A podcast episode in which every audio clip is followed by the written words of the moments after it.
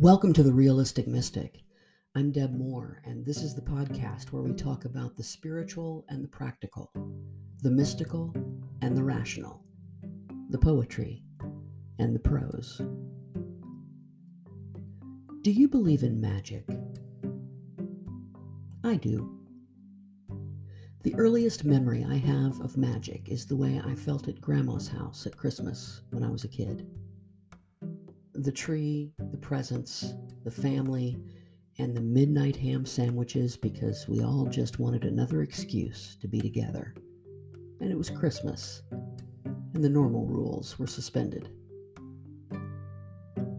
It was a feeling not easily described with true emotional accuracy, and that's either magic or poetry. My grandmother was the quintessential grandmother, the archetype of grandmothers. She had a soft face and a perpetual smile. Her house felt safe, soft like her. She laughed readily and often. She loved with sincerity and gentleness. Grandma passed away in 1976, just a few months before my 12th birthday. At some point in my early 20s, during a season of angst and despair, I stood out under a night sky, scanning the heavens until my eyes rested on the brightest star what I once believed to be the North Star, but I now understand was probably Sirius. Though I was at least a decade beyond my grandmother's passing, she came strongly into my mind as I stared at that star.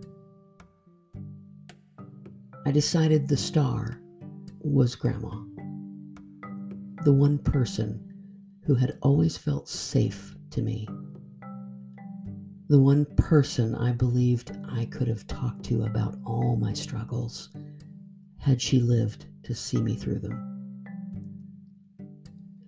And I poured my heart out to that star. This began a practice I have continued ever since. Problems spoken into a night sky transform into a magic that brings purpose to our challenges and healing to our wounds. They are met with answers, and if not answers, then a form of acceptance so deep and primal, it feels like its own kind of answer. And whether this magic comes from grandma or that star, or the simple act of breathing the air of the quiet darkness. It does indeed come. Sometimes profoundly, sometimes subtly, but it comes.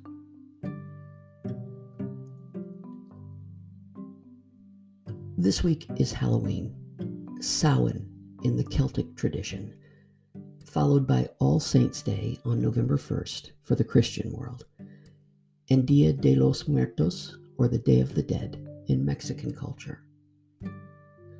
All of these observances, to varying extents, involve the interaction of the living with those who have already passed beyond the veil.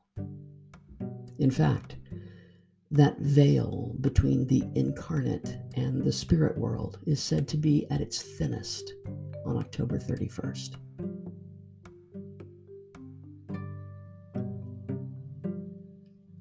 On October 28 of 2013, eight years ago, my father passed away suddenly and unexpectedly. He was an otherwise healthy 71 year old man who had been hiking just that morning.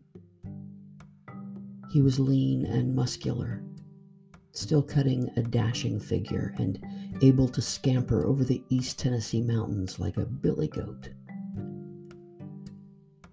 He lived that way even on the last day of his life. And then he sat down in his easy chair and had a heart attack.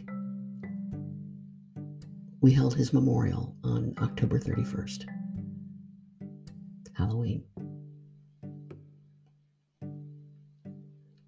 When my grandmother passed, I was a child. But I was a middle aged adult when my father passed. The grief was full grown. In many ways, I felt him around me more intimately than when he was alive. There were times I knew that I knew that I knew that he had paid me a visit or sent me a sign. And I could talk to him about things we wouldn't have touched when he was alive, our differences far too profound on certain subjects. Now I knew him as a father who loved me not through a veil of disappointments or expectations, but with unlimited compassion and understanding.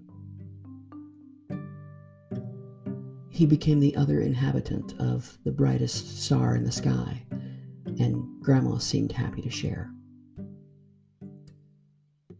So, on Halloween, or the next full moon, or new moon, or any night, really, when a problem is haunting you or a general unease is hovering about in your person, try stepping outside and talking to whomever you believe might live in the brightest star. There's plenty of room for them there.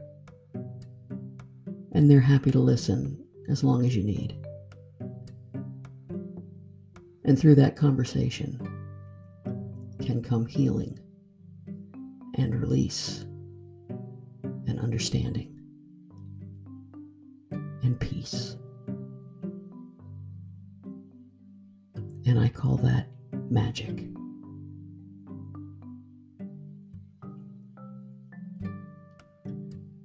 Thanks for listening to The Realistic Mystic.